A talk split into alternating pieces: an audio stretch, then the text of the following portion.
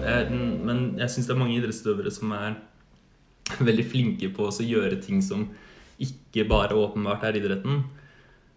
Så hvis man liksom hadde en person som sa jeg orker ikke å engasjere meg i politikk, som var aldri ellers var i offentligheten eller media og liksom bare hogde tømmer på fritiden og levde liksom helt isolert, nesten, så hadde jeg kanskje hatt litt mer respekt for det. Men jeg føler det er veldig mange som sier det, samtidig som de bruker for, det som for meg virker veldig mye energi på liksom bare kjøre helt skamløs promotering av seg selv, særlig i sosiale medier. Og, mm. id mange idrettsutøvere kjører liksom en slags influenseraktig virksomhet uh, ved siden av at de, all trening og konkurranse også. Da, så hvis, og det er liksom jeg skjønner at det er morsommere enn å svare på spørsmål, vanskelige spørsmål som du kanskje ikke har noe bra svar på. Liksom. Men det er litt sånn frekt å definere sitt eget yrke til å bare gjelde ting som er gøy, og som såkalt gir deg energi, hva enn det betyr, og sånne ting. da.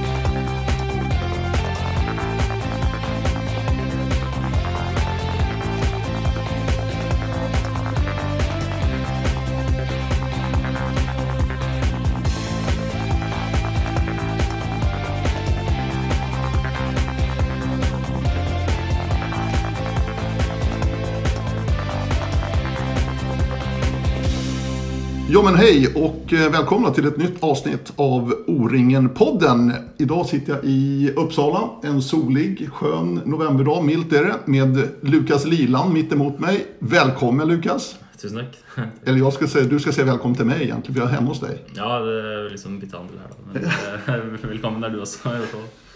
Uppsala Lukas, som nordmann. Varför tog du vägen till Uppsala, flytta från eh, Oslo, dina hemtrakter? Grunnen til at jeg flyttet fra Oslo, var i hvert fall at eh, jeg hadde bodd jeg hadde bodd hele livet. Da, så jeg trodde det var bra for all type utvikling, både for meg selv som liksom personlig og for sportslig også, at det var bra om jeg flyttet på meg. Og så var det vel kanskje Trondheim og Göteborg som var de to store alternativene til Uppsala. Eh, og grunnen til at jeg valgte bort dem, var vel kanskje at det var, det var ganske mange nordmenn der fra før. Og ganske mange løpere som allerede hadde den profilen som jeg følte at jeg hadde. da, Så følte jeg følte kanskje at eh, Jeg kunne ikke så mye om Linnea Uppsala, men eh, jeg hadde liksom et inntrykk av at det var en del andre løpertyper her. Eh, der jeg lettere kunne gå inn og ta en liksom litt stor rolle, på en måte, eller et eller annet sånt kanskje. Litt sånn stormannsgalskap nesten. Men jeg er ganske fornøyd med, med det valget nå. Jeg syns det har vært veldig bra at jeg dro hit. Men det, det syns som du gjorde en grunnlig utvärdering då, vart du skulle flytte? Ja, Grundig og grundig, men eh, jeg, jeg, følte meg ganske sikker på at um, det, det føltes litt vanskeligere å flytte hit. på en måte. Litt mer, kanskje litt mer innsats som krevdes fra min side, men jeg følte at uh, den potensielle payoffen, særlig på ja, det sportslige, kom til å være best. da. Um, hvis jeg dro til Trondheim, f.eks., så er jeg ganske sikker på at det er mange løpere som klarer å bli veldig gode der også, men jeg følte at eh, jeg ville bare utvikle ting som jeg allerede kunne ganske godt hvis jeg dro dit. Og så kunne jeg helt sikkert dratt til Göteborg også, men som sagt så var det, var veldig mange løpere der som liksom var allerede Det var liksom vanskelig for meg å ta en posisjon der, føler jeg. Så da ble det Uppsala. Og det er ingenting du har angret? Nei, virkelig ikke. Det har vært et eh, veldig godt valg. Hva er det beste Uppsala, tycker du? Å være her og studere og trene? Ja, nei, men Det er nok ting eh, Det er nok veldig vanskelig å skille Uppsala sånn rett konkret fra de andre stedene. Altså, det er veldig bra miljø her og bra terreng, og sånne ting, men det er det, det er det Jeg er helt sikker på at det finnes på de alle andre studiestedene også.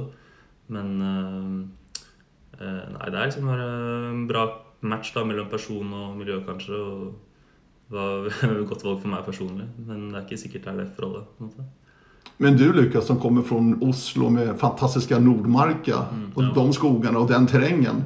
Det her er noe helt annet her i Uppsala. Ja, det er virkelig det. Og det var jo også derfor jeg ville ha noe veldig annerledes. da, Særlig for å utvikle meg teknisk. Eh, og ja, jeg savner jeg savner Oslo ganske mye. Sånn sett, for det er, det er, veldig deilig å komme seg opp på en bakketopp og skogen er jo så stor også. ikke sant? Nordmarka den er jo gigantisk. Og Nosten og Lundsen, som har Uppsala, de er jo liksom de er jo fine, men de er jo små. liksom. Så Det er jo ikke endeløse. Men jeg savner liksom litt den endeløsheten fra Oslo. Det er virkelig å liksom ta tog, ta toget en halvtime og så løpe eller gå på ski hjem. Det, det får du liksom ikke her. Men du får jo heller ikke mulighet til å trene teknikk i Nordmarka sånn som du får det her i Uppsala. Har du kjent at du har utviklet som orienterer de her årene du har vært her i Uppsala og Sverige?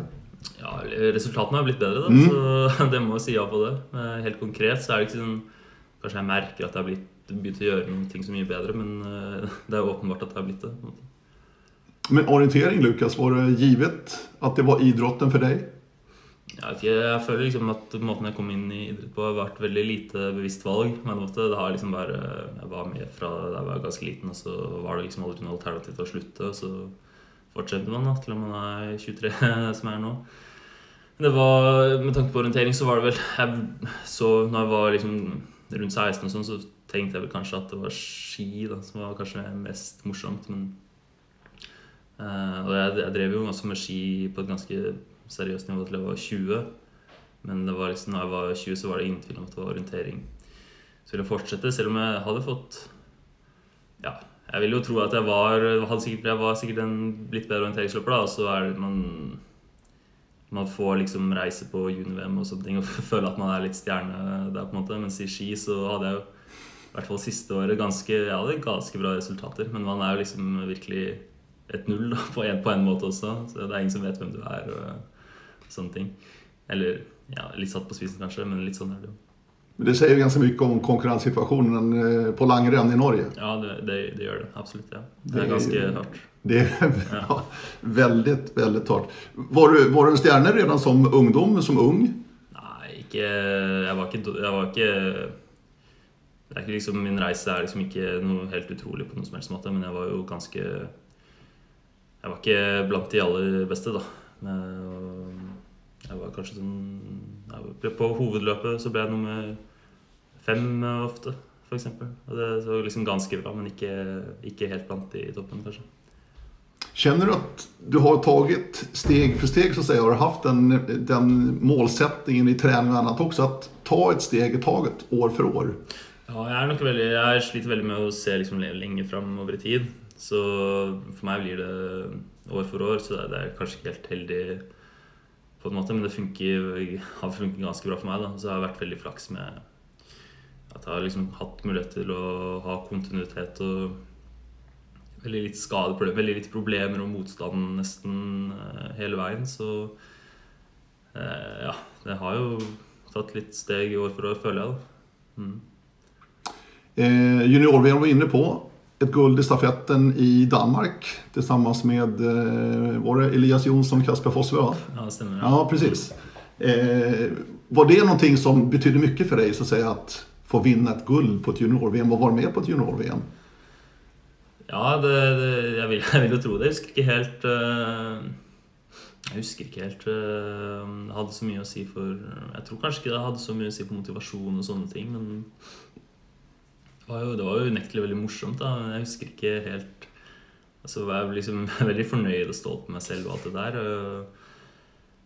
Det liksom bidro jo helt klart til at jeg fikk være med på landslag og sånn og allerede fra påfølgende høst. og sånne ting da, det, det, har vært veldig viktig. Men uh, for min motivasjon så Jeg tror ikke det, jeg hadde gjort noe annerledes om jeg ikke hadde fått I hvert fall ikke om jeg hadde fått vinne. Om jeg ikke hadde vært med, så hadde jeg kanskje liksom sett på meg selv som litt dårlig. Kanskje jeg liksom må ta studiene en del mer seriøst, f.eks. Eller eh, sånne ting. Men eh, min hovedmotivasjon tror jeg Jeg tror helt oppriktig at jeg liker, liker å gjøre det. Og resultatene er ikke så farlige for meg på en måte, så Men Mener du virkelig det? Ja, men hva, hva, har du for mål der? Vil du vinne et VM, f.eks.? Er det noe uttalt mål du har? Nei, eller jeg vet ikke om det blir riktig å si at resultater ikke er så mye å si. Det, ja, det er litt feil, på en måte. Eh, det er litt vanskelig på langsiktig. Jeg syns det er veldig gøy, men det kan jo synes, Jeg syns det er veldig gøy fordi jeg blir bedre. Hvis jeg, blir, hvis jeg føler at jeg ikke blir bedre lenger, så syns jeg det kanskje ikke er morsomt. Jeg vet ikke helt hvor den balansegangen går da, med hva som er liksom det jeg bare liker å gjøre, og hva som liksom er eh, resultatdrevet eller ambisjonsdrevet. Så litt vanskelig, vanskelig å tenke på, nesten. Vad ser du själv främst? Jag menar, du gjorde VM-debut i somras, var med i Danmark på sprinten då, det urbana VMet. Men jag ser dig mer som en skogslöpare, tycker jag personligen då. Vad säger du själv Lukas? Ja, jeg jeg pleier å si at Hvis jeg måtte velge, så hadde jeg valgt skog. Men det er jo ingen som tvinger meg til å velge da. Nei, Så absolutt ikke. Jeg vet ikke, jeg syns, jeg syns det, liksom, det kanskje er litt morsommere med skogen. Selv om sprint også er gøy. Og i mitt hode så komplementerer komplementerer de hverandre. og Jeg syns det er viktig å ikke gi seg bare fordi det er litt vanskeligere eller du ikke er så god på det. Og jeg sy- syns også de beste skogsløperne er ofte også veldig gode sprintløpere. Kanskje ikke så mye motsatt, øh, faktisk, men øh, Ja, nei, jeg, jeg, jeg, liker, jeg liker nok skogen litt best, men øh, jeg syns Nivået i orientering er ikke så høyt at det er umulig å gjøre begge så langt derifra. da. Så det er liksom ingen grunn til å gi seg med noe, syns jeg. Men hva, hva, mener du med det? Du sier at nivå, nivån er ikke så høy inom orienteringen. Nei, det, eh, det, det, men det mener jeg bare liksom rent matematisk. da Med at altså, Bredden er ikke stor nok til at man uh, har altfor mange Eller det hvis, hvis det var liksom veldig veldig mange som drev med orientering, så ville jeg tro at man ville sett at det var liksom helt umulig å hevde seg kanskje helt i toppen i begge disipliner. Da. Men bredden er jo ikke Det er jo en liten idrett, ikke sant? så bredden er ikke så stor. Og kanskje det er feil også. Kanskje at det er veldig lett å Kanskje det er veldig optimalt å kombinere, nesten. Men eh, ja, foreløpig har vi jo klare bevis på at det er, det er hvert fall mulig å kombinere. Da, så da bør man gjøre det også, syns jeg. Så en specialisering, du tror inte att det kommer bli det i og med at det nye formatet också med VM då, skog varannat år, sprint varannat år i VM, det motarbetar ju lite grann det at man skal spesialisere seg. Uh, ja, det, det motarbeider jo det. Ja. Jeg, jeg, jeg, jeg tror liksom ikke ja. Jeg tror aldri liksom at bredden i orientering kommer til å være så stor at man klarer å ha to D, altså to At det blir to ulike idretter, da.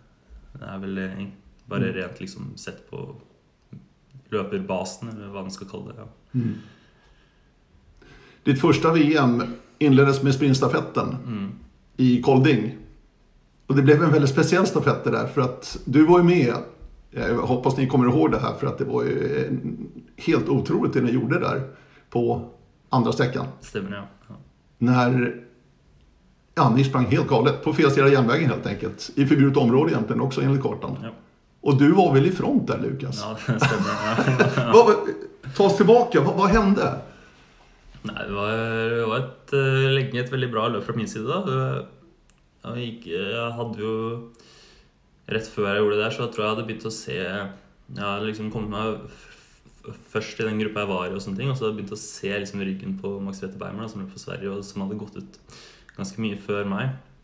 Det var liksom veldig motiverende. Så ja, så var det en blanding av det som ble litt sånn ufokusert, kanskje. Og så var også på en vei der, som jeg hadde sett på kartet, som jeg liksom hadde forenkla veldig. Og trodde liksom at det er liksom ingen mulighet at jeg ikke kan Det er ingen mulighet for å ta av denne veien. Eller det er liksom Det er denne veien, og så skal jeg komme på en parkeringsplass, og da blir det litt Da må jeg se på kartet igjen mer, liksom. Men så var det en sånn liten tunge av veien da, som gikk ut i det her gresset, eh, som jeg misforsto som den, den egentlige veien. Og så løp jeg bare der. Så løp jeg jo klin hakket feil lenge, lenge. Men det var fordi jeg virkelig ikke trodde at det var noen som helst mulighet for at man Det var ikke noen mulighet til å ta feil noe sted. Men var det noen sti eller noen ting der oppe, Eller var det gress du sprang i? Ja, liksom, jeg, altså, I mitt hode altså, tolka jeg det som at det var eh, vei, liksom. Det var, helt feil. Det var jo bare gress og dritt og helt urimelig å tenke noe slikt, egentlig. Men man, man gjør urimelige ting av og til. Ja. og det ser man også at eh, du dro med bland annat Schweiz med Johar Dorn var jo med ja, deg inn der. heldigvis. Tjeckien var også med Ja, inn. ja. Det var jo bra for Norge. Ja, i slutten ble det Ja. en medalje. Ja, Tack vare, mycket tack vare Kasper och Andrine då som Ja, stannade de två, ja. två avslutande sträckorna. Ja. Du, där inne, när ni väl inser var ni är, vad ni har gjort. Vad händer där inne? Pratar ni med varandra någonting eller? Ja, det var liksom jeg som liksom først ville Så hodet ville jo ikke godta at jeg har gjort noe feil. Og så ville jo først prøve å finne at kartet er feil, så jeg var liksom veldig sånn banna og skyldte på kartet i et par sekunder. Så, var det, så fant jeg ut etter et par sekunder, og det er, liksom, det er bare å løpe eh, Løpe så fort du kan resten. Så gikk det jo ganske Rart å si at det gikk bra, men det gikk bra resten din, da. Eh, så jeg vet ikke, jeg, følte, jeg tenkte ikke så mye på det mm, resten av løypa, men jeg var ganske irritert på meg selv i mål. selvfølgelig. Hva kjenner du når du vekslet over til Kasper? At det var kjørt? Ja, jeg trodde, trodde i hvert fall det var kjørt på med tanke på medalje. Og så hadde vi i bakhodet at kanskje vi blir diska også, liksom. Jeg, så det var ikke noe Det var ikke kjempegøy, liksom. Det tok så jækla lang tid også få avklart om vi skulle diskes eller ikke. Det var liksom ikke kjempegøy, Nei. den greia der. Um, så ja. Men man var skuffa, da. For jeg følte Det var liksom veldig mye som hadde klaffa. At uh, jeg hadde følt jeg hadde gjort ganske mye rett også. Så er det et par sekunder med liksom totalt bare å miste hodet, så Mm. er det ødelagt. på en måte. Mm. Men det la seg inn en protest mot det her, Eh, men den avslogs. Och om jag minns rätt så var motiveringen att ni tjänade ingen tid på det. Kan man säga. Ja, nei, ja, eller vi gjorde jo ikke det. Vi tapte jo masse tid. Eller? Ja, ni tappade ju massor av tid. Jo, jag vet det. Det var ju 1.20, 1.30 någonstans. Ni tappade ju klart över minuten i alla fall. Ja, ja. På det här misstaget. Men det var väl skälet till att ni inte blev diskade. Utan att ni hade inte gained any time. ja. Eh, som juryn tog det beslutet. Ja, det, det, det man kan jo Altså, jeg mener jo Det er så lett å si for meg, da, som liksom kommer bra ut av det. Men jeg mener jo at det er grei Grei måte å gjøre det på. Jeg håper, jeg håper virkelig at jeg ikke hadde nå må, jeg, nå må jeg gjøre det nesten i fremtiden, i hvert fall, siden jeg sier det her nå. Så nå er det litt lett å legge press på meg selv der. Jeg håper at jeg f.eks. ikke ville synes at det, hvis, jeg var dan, hvis jeg var rett lag som ville som hadde kanskje blitt nummer fire eller fem, eller sånn, at jeg håper at jeg ikke hadde ønsket at de som ble, var Norge i mitt tilfelle, da, skulle diskes. Fordi jeg, jeg mener jo at liksom, det er ikke noe forskjell på den feilen jeg gjorde der, og en hvilken som helst annen bom. Jeg mener at bommer skal straffes med tid, og ikke disk. Nei, men her var ni inne i forbudt område. Det er jo det som er greia. Ja, ja men ja, jeg, jeg er helt enig. Altså, jeg vet at det var Men det er ikke noe for, altså, Om det hadde vært et lovlig område, så hadde det liksom Jeg hadde gjort det akkurat. Mhm. Så det er liksom Det hadde ikke altså, Jeg hadde gjort akkurat det samme om det var lovlig eller ulovlig, på en måte. Så jeg har stor respekt for at uh, ja, folk mener at jeg, vi skulle diskes, og, men jeg, jeg er uenig. Ja, ja, nu, ble vi ikke ni Og. Nei. vann en medalj i slutändan også en, bronsepenge. Uh, bronspeng. Ja, stemmer. Ja, Mm. precis. I ditt första VM. Hur var det där? Vad, vad tar du med dig från det? Att vara med på ett första VM, var var det viktigt og stort for deg, Lukas? Ja, det var, jeg la ganske mye energi på det, men det var jo også ganske, det var ganske liksom mange andre løp. Jeg liker jo publikum, Det var ganske mange publikummere, og jeg liker, setter veldig pris på det. Um, så Ja, nei, det var, det var gøy, men kanskje ikke så utrolig spesielt heller i forhold til verdenscuper og sånne ting. Men ehm, ja. En, eh, en ganske bra opplevelse, i hvert fall. Mm. Jeg preges jo litt av at jeg gjorde det ganske dårlig der. da. Eh, Jeg tror dårlige prestasjoner, og så fikk vi jo bransjemedalje som ble litt sånn blandet smak for min del. Eh, Men ja, jeg har vel lyst til å prøve å gjøre løpe det igjen i hvert fall. Annars kan man ju se, min analys då, väldigt, väldigt grov ändå. är Att du är väldigt duktig hemma i tester, annat. Sen när du kommer ut så har du lite svårare att prestera. Ja, Håller du med om den ja, analysen? det har i hvert fall vært sånn i år. Ja, i år. Ja, jag menar i år nu. I fjor var det litt annerledes, for da var jeg, presterte jeg ganske godt internasjonalt i forhold til det jeg gjorde hjemme, følte jeg. Så det svinger kanskje litt. Jeg vet Mm. ikke. Jeg tror, jeg tror det handler Jeg liksom, syns man skal være forsiktig med å dra for konklusjoner. og- Absolutt. Så, så jeg, jeg liksom liker jeg, jeg ofte tenker, liker å skylde veldig mye på sannsynlighet og tilfeldigheter. da. Litt for mye sikkert. I forhold til hva man, for da, Det er veldig greit å gjøre det, for da kan man alltid si men jeg gjør det jo egentlig bra, så jeg trenger ikke endre så mye. og sånne ting. Men ja, jeg er litt der likevel, da. Men eh, det handler altså Etter tilfeldigheter så handler det kanskje mer om erfaring. Jeg tror jeg ser ikke det er ikke liksom At jeg liksom Jeg liker det Det er ofte nivået på konkurransene i utlandet de, som jeg har fått i år. Jeg syns det har vært ganske høyt og krevende og vanskelig. Og i Norge så er det kanskje ofte lettere Det er ofte en arrangør som har veldig lyst til å vise fram til litt flott terreng, f.eks. Og det blir jo veldig fine konkurranser, men kanskje ikke det aller mest krevende. da.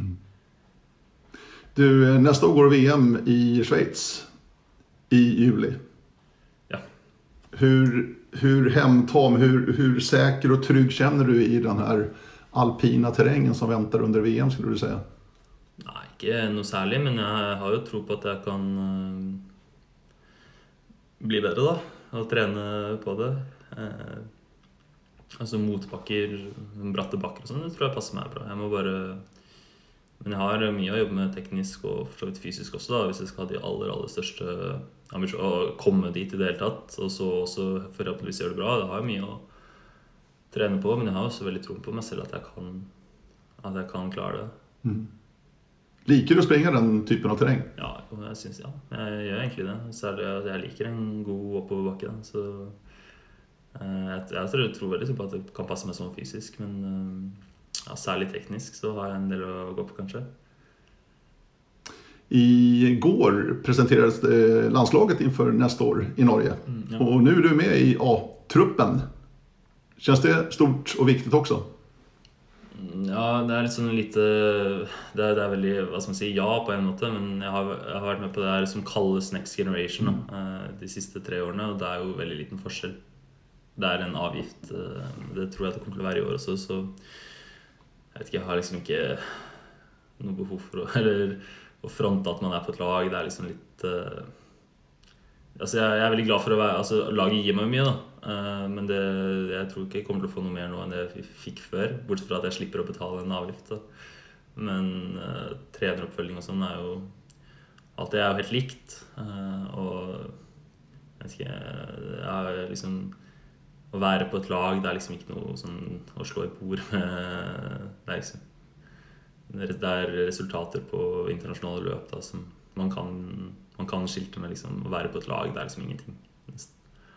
Men ni har ett litet annat system i Norge för att där får ni som är intresserade vara med A-laget eller Next Generation skicka in så att säga till landslagsledningen med Janne Salmi i spetsen då att ni är intresserade. Ja, det, har vært, det var vel noe de begynte med når Janne ble sjef. eh, begynte med i fjor, tror jeg. Så, som de liker, da. Det, og det tar jo ikke så lang tid, det. Det er sikkert bare hyggelig å få litt oversikt over hvem som i Norge som liksom kan tenke seg å representere på et eller annet nivå. Eh, Så det er, jeg tenker så det er en hyggelig greie. Kanskje litt hjelpe folk å bevisstgjøre litt på hva slags mål de har. Men det har vel veldig lite å si med hvem som faktisk blir uttatt og sånn til slutt. da. Ja, det visar ändå vilka som är intresserade helt enkelt. 35 herrar tror jag det var i Norge som skickade in. Ja, stemmer. Ja. Ja. Jeg tror det var sånn. Och på laget är ni Ja, vi er, Sju eh, herrar? Ja, på A-laget så er vi sju, og så var det tre som på det her Next Generation. Next Generation, ja precis. Så ligger det till. Du, alldeles nyligen läste jag också att eh, du har blivit ambassadör för Antidoping Norge. Ja. Ja. Vad innebär det Lukas? Vad är ditt uppdrag där? Alltså, vad, vad ska du göra som ambassadör? Nei, jeg vet ikke, kanskje Det er ikke, ikke så det er, ikke, det er ganske lite jobb. Det er vel mest at jeg er på et bilde da, med sånn PR eh, Sånn mini-PR-kampanje.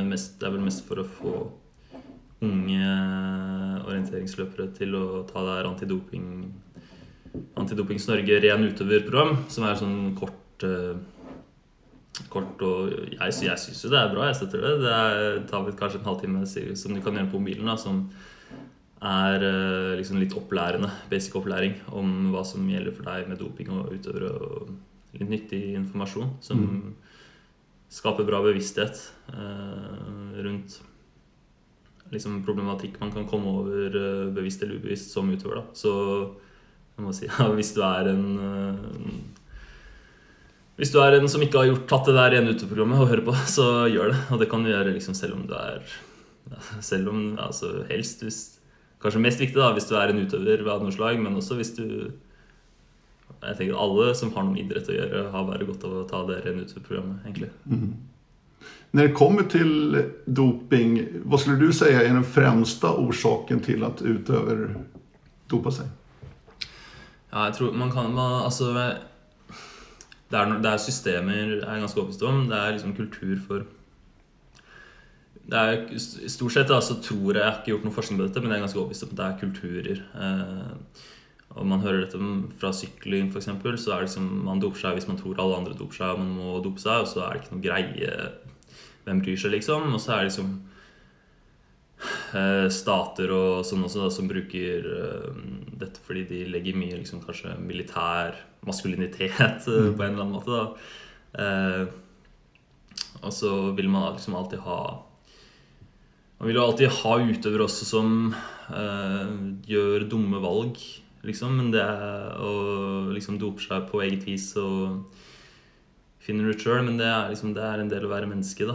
Uh, man, vil alltid ha, man vil alltid ha sånne tilfeller, tror jeg. Men det, det, det, man virkelig kan jobbe med, er kanskje systemene. Uh, og prøve å bedre kulturer på et eller annet vis. Og så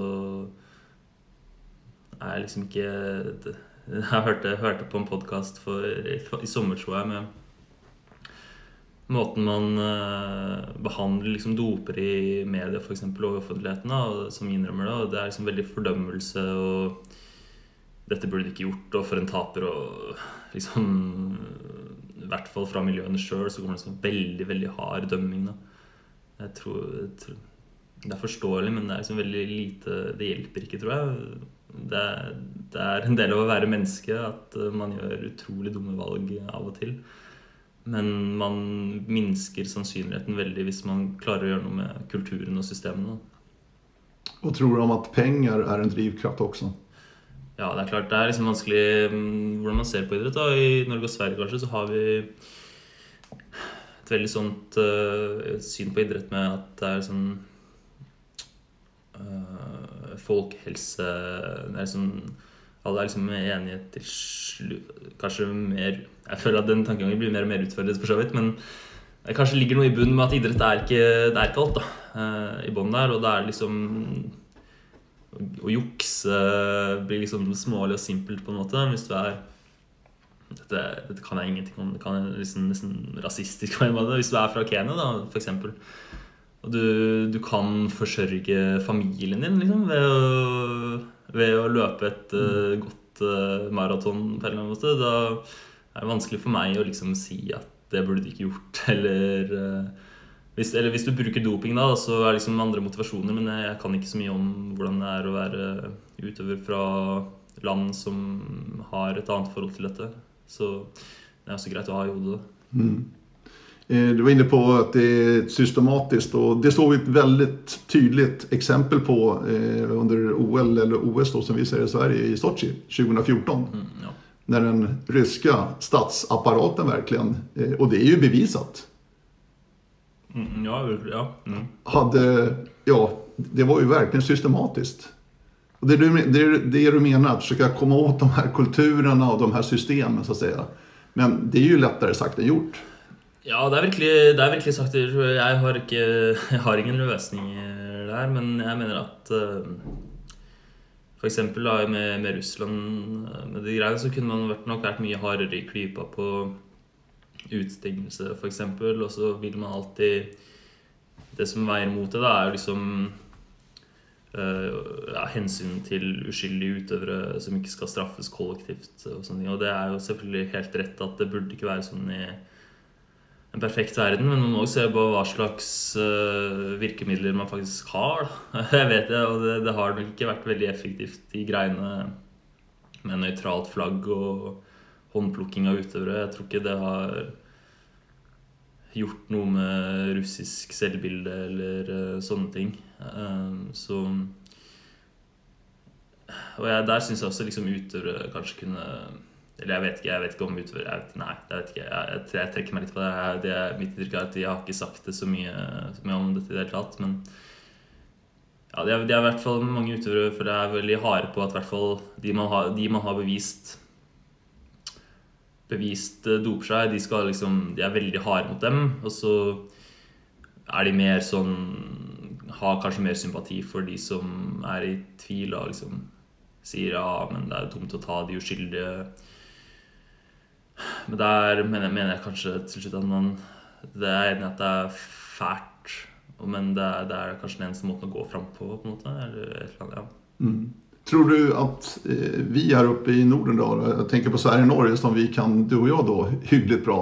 Er det renere rent dopingmessig i Sverige og Norge sammenlignet med andre deler Ja, av verden? Ja, det, det blir litt Det er litt sånn ekkelt å si på meg. Jeg, jeg er ganske overbevist om det, da. At uh, det, Ja, Jeg er helt overbevist om at uh, det er veldig rent i Skandinavia, vår del av verden. og Beror det på at systemet fungerer her? Ja, men det er liksom hele samfunnet, da. Vi ser altså, Nor altså I nord nordiske land er ikke noen samfunnsviter heller, men det er liksom det må, Jeg er ganske, føler meg ganske trygg når jeg sier at det er kanskje verdens minst korrupte land vi lever i. Og det gjennomsyrer også Vi er åpne land med ganske velfungerende demokratier eh, til tross for liksom mange dommedagsdebatter som sier det motsatte. Og det, sånn er det ikke de fleste steder av verden. Og jeg tror også det preger vårt syn på juks og juks i idretten også.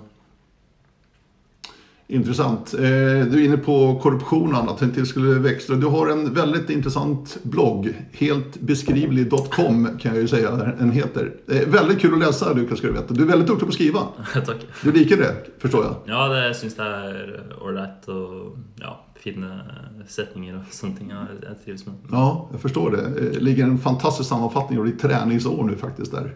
Eh, Ja, takk. eh, Ja, det var, det var en som sa at han syntes det var interessant å se det, så da la jeg ut. Det var også veldig ikke noe tidkrevende arbeid for meg, da, så lettvint, lettvint, lettvint post. Mm. Så, ja. Men du skriver litt grann at du er ingen ekspert på det tar du det det är. Du får gjerne lese. Litt. Lite, ja. lite så. Ja, litt sånn, jeg er litt sånn allergisk, eller jeg er litt veldig skeptisk mot Bare fordi jeg har vært på en del foredrag opp igjennom da, med folk som sier 'Jeg er god, sånn gjorde jeg det', du burde kanskje gjøre det som du også da. Jeg er veldig kritisk til Jeg tror det finnes så utrolig mange måter å bli god på, og det aller viktigste er at du finner din, din egen vei. Det, de beste også kommer ofte opp med noe helt nytt, synes jeg, som de i hvert fall ikke har lært noe sted av andre utøvere, kanskje. Eh, og jeg er jo ikke så inne i sammenlignet med andre på mitt nivå, kanskje, så jeg er veldig lite oppdatert og kan lite teorier om hva som skjer i kroppen når du trener og sånne ting. Så det, ja, det er som jeg skriver, det er for liksom nerdene da, som bare syns det er gøy. Og i mindre grad for de som ønsker å lære noe. på en måte, ja. Men hur pass strukturerad er du når det kommer til trening? Du har en, du har en plan måste du ha liksom. Jeg har en plan av og til når øh, trenerne Nei, men i, i, Nå kommer jeg til Jeg har ikke en plan akkurat nå, for da er det liksom sesongpause og sånne ting. Men eh, jeg kommer til å lage det, da, og det er liksom veldig greit å ha en plan når det er liksom lange perioder uh, uten konkurranser, spesielt da uten samlinger. Da må man liksom ha struktur på det. Men mye deler av året er det så tett også konkurranseprogram at uh, treningen legger litt seg selv. At du vet liksom hva slags konkurranser du skal være med på, og så er det veldig Da er det jo Hardøktene er det jeg syns er viktigst. da, så Hvis du konkurrerer veldig mye, så er det jo ganske begrenset hvor mange hardøkter du får på plass ellers i uken. Så da, trenger, da er det ikke alltid jeg har liksom en skrevet plan, selv om det kanskje hadde vært best uansett også. Men eh, nå på vinteren og i perioder der jeg ikke er så aktiv på reise, da, så har jeg ofte planer. Mm. Men om vi generaliserer litt, så er det jo så att eh, Norge, ni i Norge har jo, en, eh, har jo haft en historie fall å regne timer når det kommer til trening. Er du også lagd åt det hållet, at verkligen regne timmar? Ja, på et vis. Jeg kommer jo fra Jeg kommer, liksom, har, lærte jo min liksom, først liksom, Eller lærte det er første Ja, der lærte jeg ved ordet. Jeg kommer jo fra skimiljøet, da, og der er det sånn mer teamfokusert. Og så siden årene har jeg hengt med Kasper og sånne ting som virkelig ikke er, virkelig ikke er på det i det hele tatt. Så det har blitt litt sånn blanding. Eh, Men nå Jeg tror det er liksom Ja, nei. Jeg syns jo det er litt greit å tenke litt på timer og kilometer begge deler, men er vel ikke veldig opphengt i noe av det, kanskje. Mm. Mest med hvor, Nå har jeg siste årene har jeg vel vært mest på hvor mye hardt jeg trener, og hva slags hardøkter jeg trener. Har du noen trenere, noe bollplank som du kan bolle med liksom? Ja, jo, jeg har en, jeg har en eh, Jeg har en som heter Eskil, som eh, har vært eh, liksom mer privat sparringspartner, da, som er det beste ordet, føler jeg. De siste par årene så har jeg også kontakt med Damien Rønnahl, som jeg har fått fra fått i gåstein Mm. fra landslaget sin side. Mm. Som jeg liker å snakke med, og som kommer med bra innspill. Men også de er mer på hva, hva og ikke hvor mye. Eller øh, kommer med mer Dette kan du gjøre bedre, eller kanskje du skal ha fokus på dette. Sånne ting. Mm. Hur är det annars då träningsmässigt när du är här i Uppsala Lukas? Tränar du oftast på egen hand eller tillsammans med andra? Eller hur fungerar du? Ja, jeg liker jo mest å trene med andre. Jeg er ganske sosial sånn sett, men det er jo en del tre, hvis man skal få en del mengde, så må man jo også gjøre ganske mye sjøl.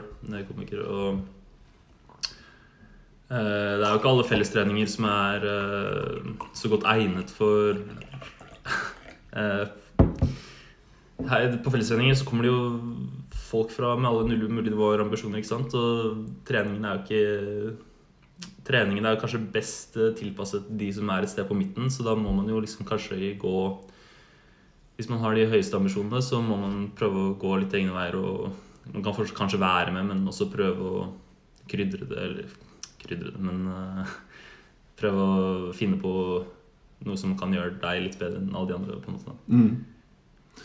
Eh, intressant. Jo, vi var inne på det här med eh,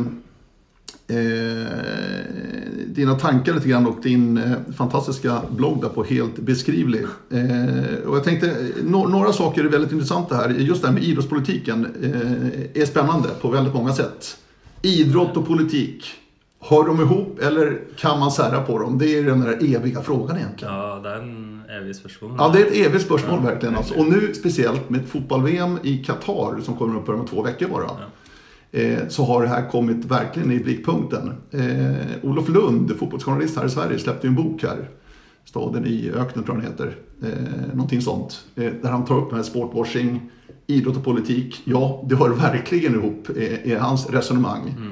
Eh, ni har ju nu i Norge Erling Haaland som ju är fotbollens golden boy verkligen just nu. Spelar i Man City. Abu Dhabi-ägd. Eh, också eh, fossilmiljonärer liksom, alltså de här oljemiljonärerna nere på den arabiska halvön. Eh, ditt resonemang lite grann, du argumenterer både for og mot det her litt grann i din bloggpost. Min, en av de nyeste, ja. Ja. ja stemmer. ja. Mm. Exakt, med idrott og politikk. Hur, hur, hur ser du på det her, om vi tar det rent generelt fra början bare litt? grann? Nei, jeg vet nesten ikke hvor jeg skal starte. Det er så, det er så utrolig mye der. Eh, Kan ta, med den idrett og politikk. Det er en uh, altså For min del så er det, altså, det er ikke noe vits å diskutere om det, det henger sammen. For det, det er helt åpenbart. da. Man kan heller disku, diskutere om utøvere eller folk innad idretten har ansvar og bør ta ansvar. Det er mer relevant problemstilling, syns jeg. For at altså, idrettspolitikk altså, det er selvfølgelig lett. Men eh, jeg vet ikke det, Jeg føler at den setningen Den brukes jo ganske mye av folk som ja, av, jeg føler at det spiller litt på en følelse av at alle liker en idrettsutøver, på en måte. Og så er det ingen som liker en politiker.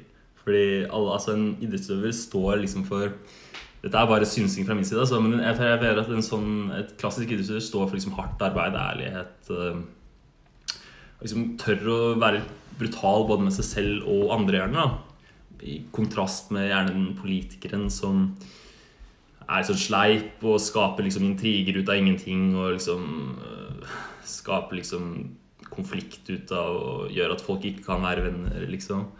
Og så mener jo jeg at når du tar den når, når, når man sier liksom forsvarer seg selv med at idrett og politikk hører sammen, så er liksom Det, det fins jo ikke noe mer politisk å si en det. Er liksom det er jo både unnvikende og liksom nekter å ta noe ansvar. Som jeg, det, er, det er den liksom, jeg liker minst med politikere, i hvert fall. Da. Så jeg er litt sånn skuffet over at når idrettsutøvere kjører den, at de ikke, ikke helt lever opp til de liksom, idealene jeg føler de er veldig flinke til å fronte seg med ellers på akkurat det.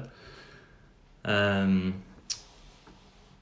og så som sagt, så Hvis man diskuterer mer om få personer innad i idretten har et ansvar,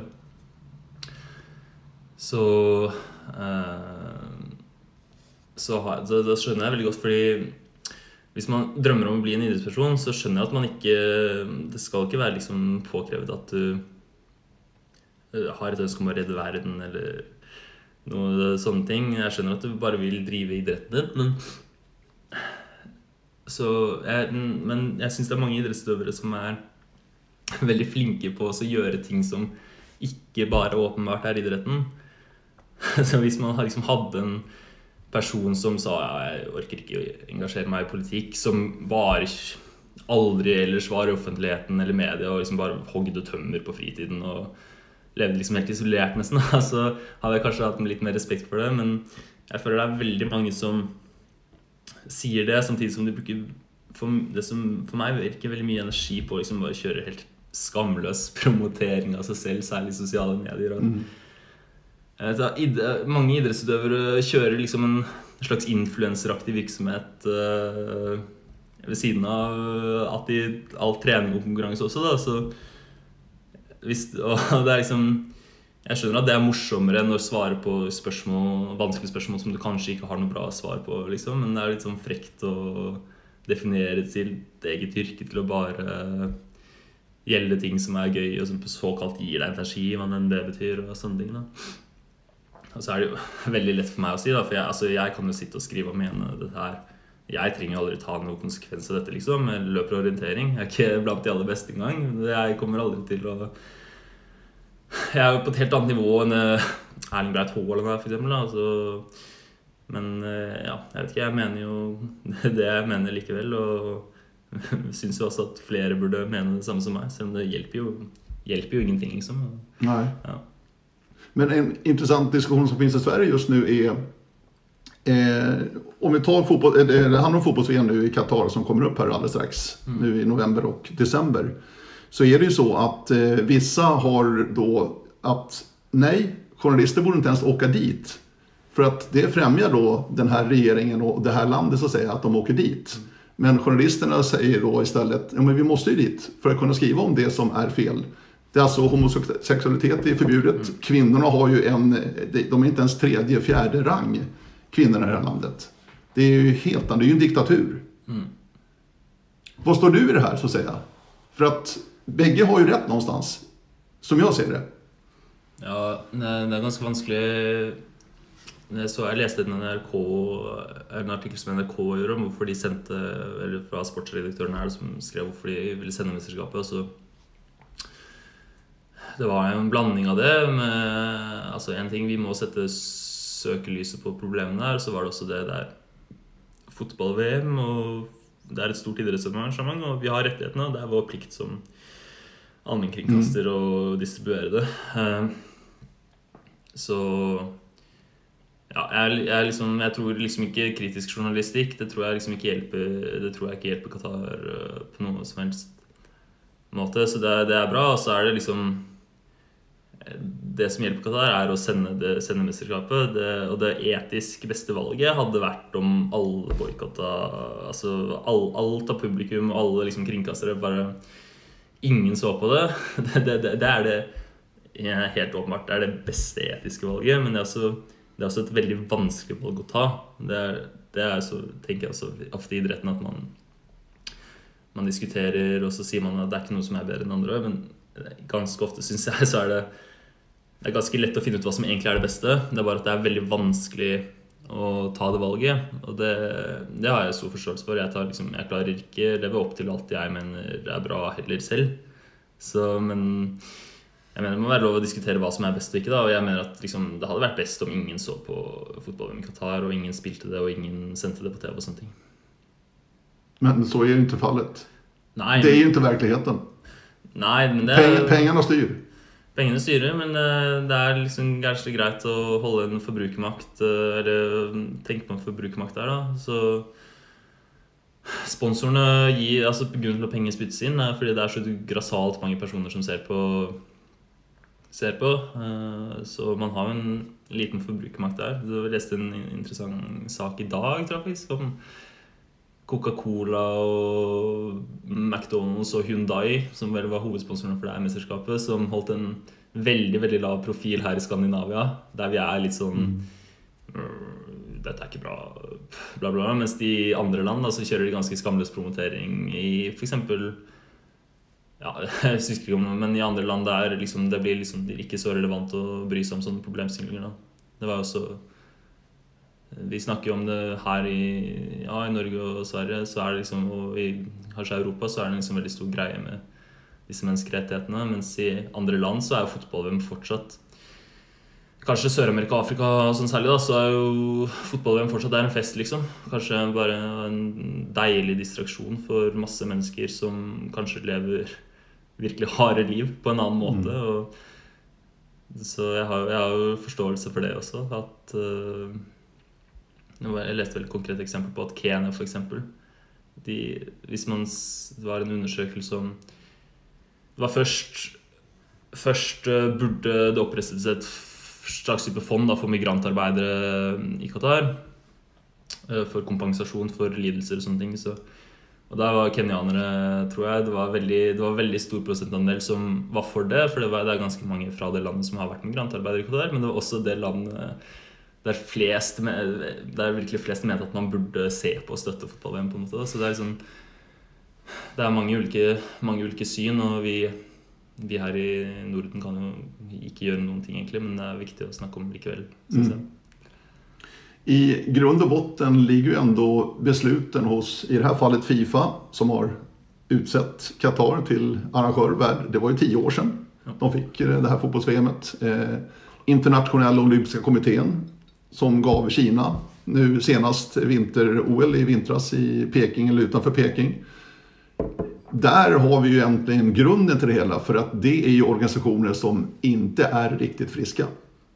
Om vi skal være ærlige. Nei, det, ja, det, er, ja, det, det, er, det, ingen underdrivelse. eller, ja, jeg er ikke noen ekspert på dette heller, men det er, det er bare Det er helt vanvittig. Oh. det, er, det er liksom komisk. Med særlig med han der Fifa-presidenten, Infantino, som heter. Det er bare liksom real. Man kan ikke skrive en komedie, for det blir for sinnssykt, liksom. Det er, det er ikke bare det at de legger det til Qatar og da sier at det skal bli tidenes beste VM, og han flytter til Qatar og sånne ting. Det er ingen grenser der, virkelig. Det var helt borte i natta. Veldig, ja. Nei, så det, de, de, organisasjonene er virkelig ikke bra. burde, burde, hadde vært best om de bare ble lagt ned, mener jeg. Virkelig. Det er ingenting det må styres på andre måter, nesten. Nej, men her har vel ändå roten til det onda er vel ändå penger ändå når vi prater om de her sakene? Ja, det er, det er ingen tvil om det. Eh, men jeg syns det, altså, det kan være en grei diskusjon å vite at de pengene kommer fra et sted. De kommer fra oss, de vi som ser på. Og så kjører jeg ofte det argumentet med også, og de utøverne som er med, da, som ofte, veldig ofte sier bruker argumentet 'dette er ikke mitt ansvar', dette må du ta med de som er på toppen. Og er helt, jeg er helt enig i at sånn burde det være i prinsippet. Men de, de siste årene i hvert fall så det har vært ganske mye liksom, kritikk mot de som er på toppen. Og liksom, Det er mange aviskommentatorer og journalister som har hatt mye bra kritisk arbeid mot det. Det er ingen som tror at IOC og Fifa er liksom bra organisasjoner nå, tror jeg lenger. Men man, jeg mener at man ser det, det har jo ingen effekt. Liksom, for hva, hva hjelper det om liksom, en eller annen skarv aviskommentator er misfornøyd med det de gjør på toppen i de organisasjonene? De får jo pengene sine uansett, og de velges ikke bort fordi de er flinke på å få inn penger. Og da mener jeg, Så det hjelper liksom ikke Hvis man ønsker at noe skal bli bedre, så ønsker, det hjelper ikke å alltid peke på de som har skylda, hvis man ikke kan gjøre noe med det.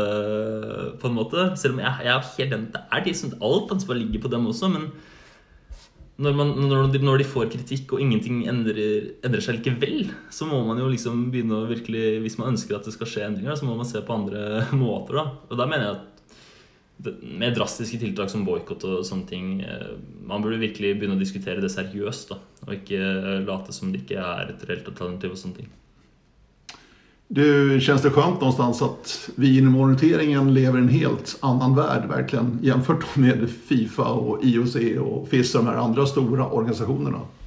Ja, det er jo det på en måte. Det, det kommer litt an på hvem som ser, da. Så det er jo, det er jo fint. Uh dette er liksom en svakhet med min blogg også. Jeg burde skrevet mye mer om hva som skjer i orientering. Men det er ikke det er liksom vanskelig For det er veldig lett å skrive om liksom sånne store ting. Da, og Haaland og sånne ting. For Mm. det, er- det, så Mediene skriver om dette fra før. Jeg er ikke noen journalist, så jeg skriver bare om det jeg liksom ser og så reagerer. Og derfor er jeg er ikke så klar å skrive sånn kommentar eller sterke meninger heller, for det blir sånn teit og pompøst uh, på mange måter. Men ja, jeg vet ikke helt hva som foregår i orientering, for å være ærlig. Jeg tipper jo at eh, det er, litt, det er ganske litt penger, da. Og så er det stort sett eh, Altså Norge og Sverige og Finland er de største aktørene, og så er det mye Vest-Europa, så jeg tipper jo at det er Jeg vil jo tro at det er ganske bra, liksom. Særlig fordi det ikke er så mye å tjene på å være gjennomkorrupt og sånne ting. Men jeg, jeg har ikke helt, helt eh, peiling på hva IOF egentlig driver med.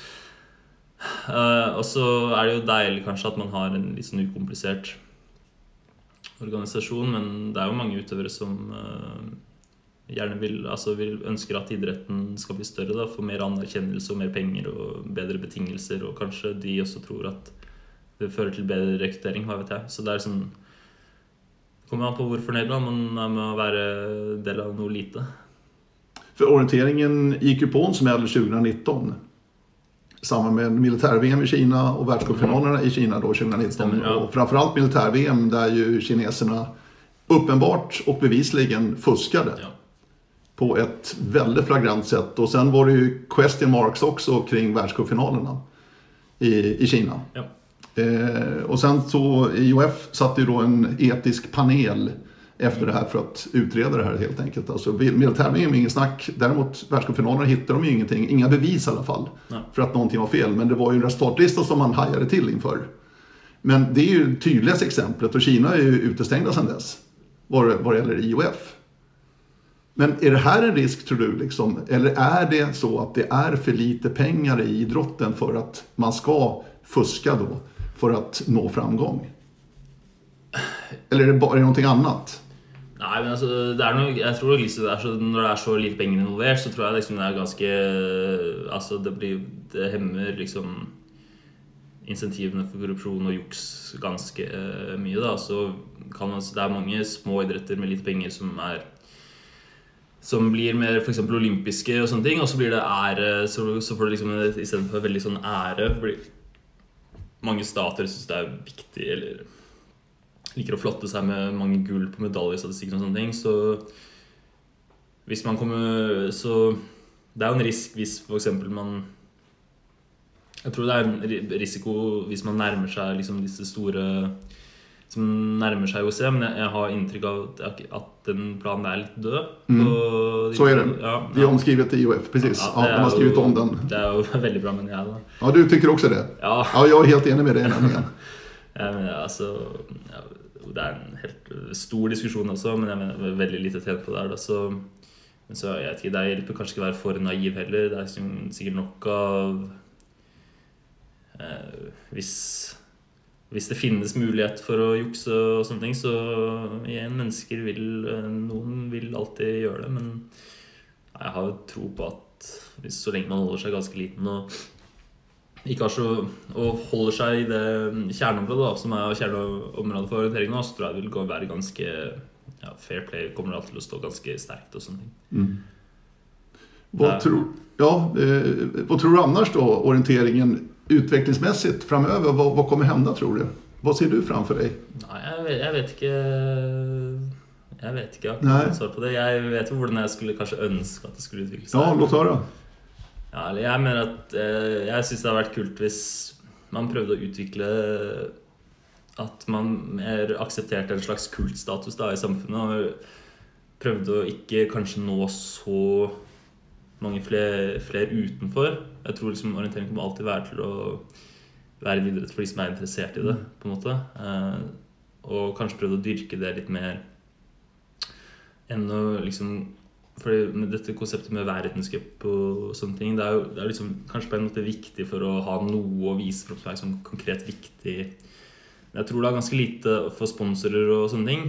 Men jeg tror det er ganske lite å si for populariteten til sporten. Uh, og jeg ville vil kanskje Jeg syns det hadde vært kult hvis man f.eks. kanskje prøvde å se på om eksempel, uh, hvordan man kunne Det som funker med orientering, da, syns jeg, det er liksom den blandingen mellom publikum og utøvere. At liksom det er veldig stor tradisjon for å delta selv og sånne ting på løp. Så kanskje man kunne sett på mulighetene for å legge verdenscup hvert eneste år samtidig på samme sted som O-ringen, f.eks. Eller integrere O-ringen i verdenscup, eller et eller annet sånt. Jeg alltid, det, det er litt sånn Jeg vil alltid snakke veldig varmt om liksom, tradisjoner og klassikere. på en måte sånn, da, jeg er ikke jeg har også droppet Jukola for, eksempel, for å løpe VM, så jeg ikke noe, lever ikke perfekt etter den regelen selv på noen måte. Men jeg mener at det, jeg, tror, jeg, jeg syns det hadde vært en kul vei å prøve å gå, da, istedenfor å prøve å tilpasse etter det man tror andre folk vil ha. Jeg tror, jeg tror at hvis du, hvis du prøver å gjøre et produkt ut fra hvordan du tror at andre vil ha det, så er det det beste du kan ende opp med, er middelmådighet.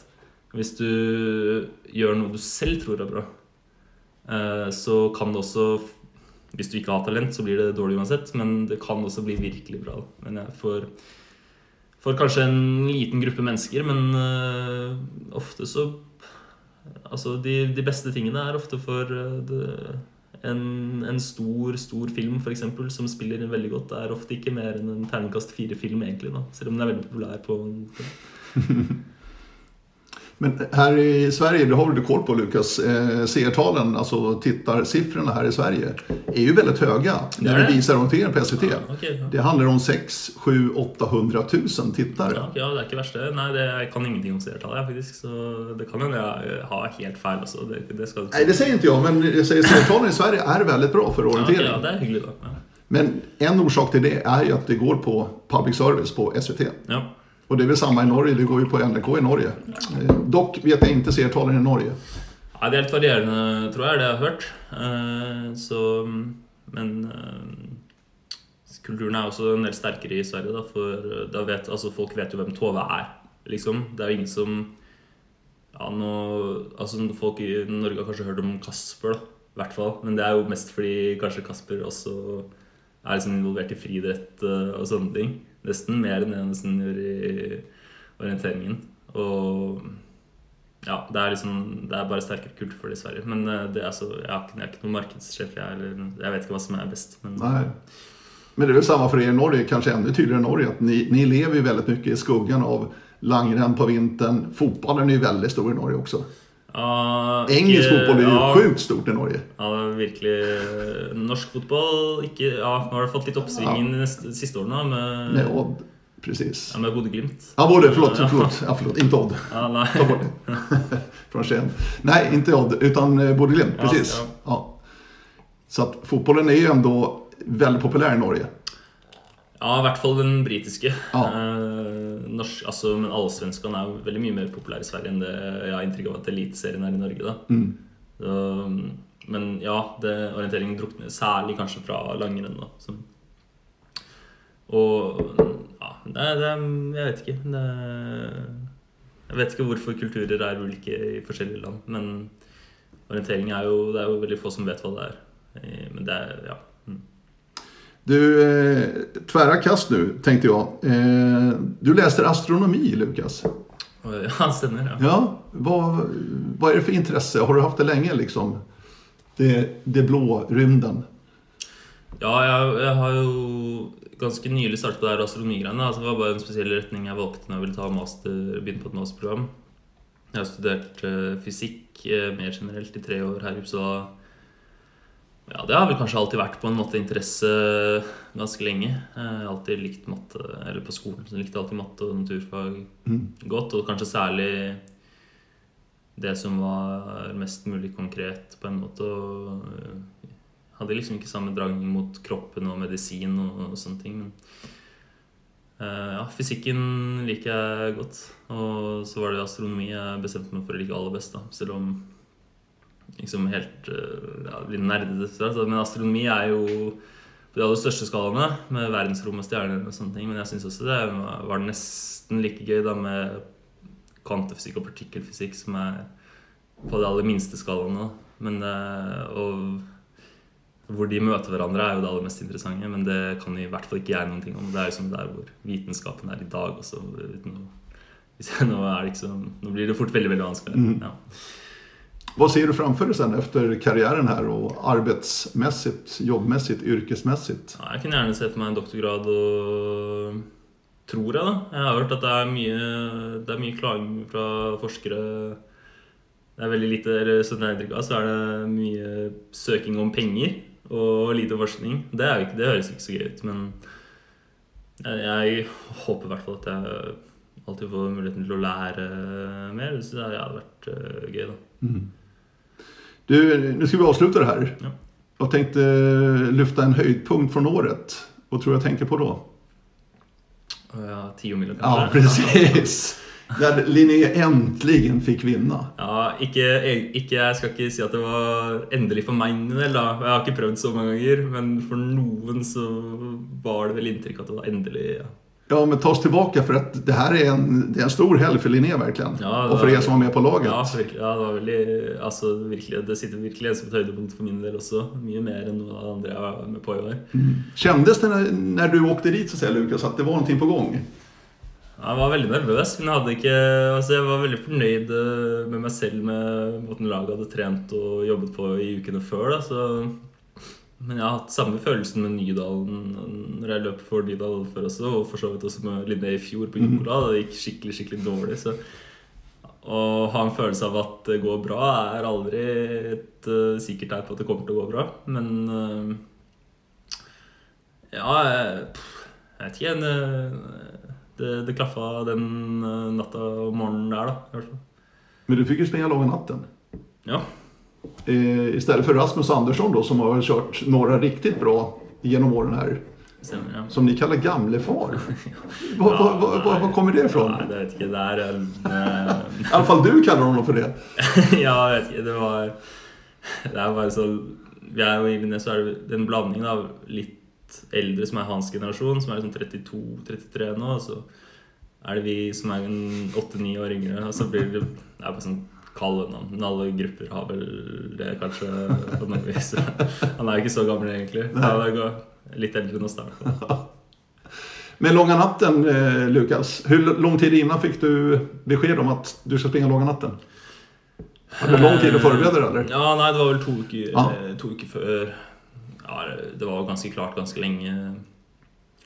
Uh, Hade du sprunget tidligere, eller? Ja, jeg sprang i 2019 på Nydalen. Det, det, det, hadde gått bra, men da var jeg litt annen posisjon. Jeg gjorde ikke så mye. Da var det bare å være med i toget, da.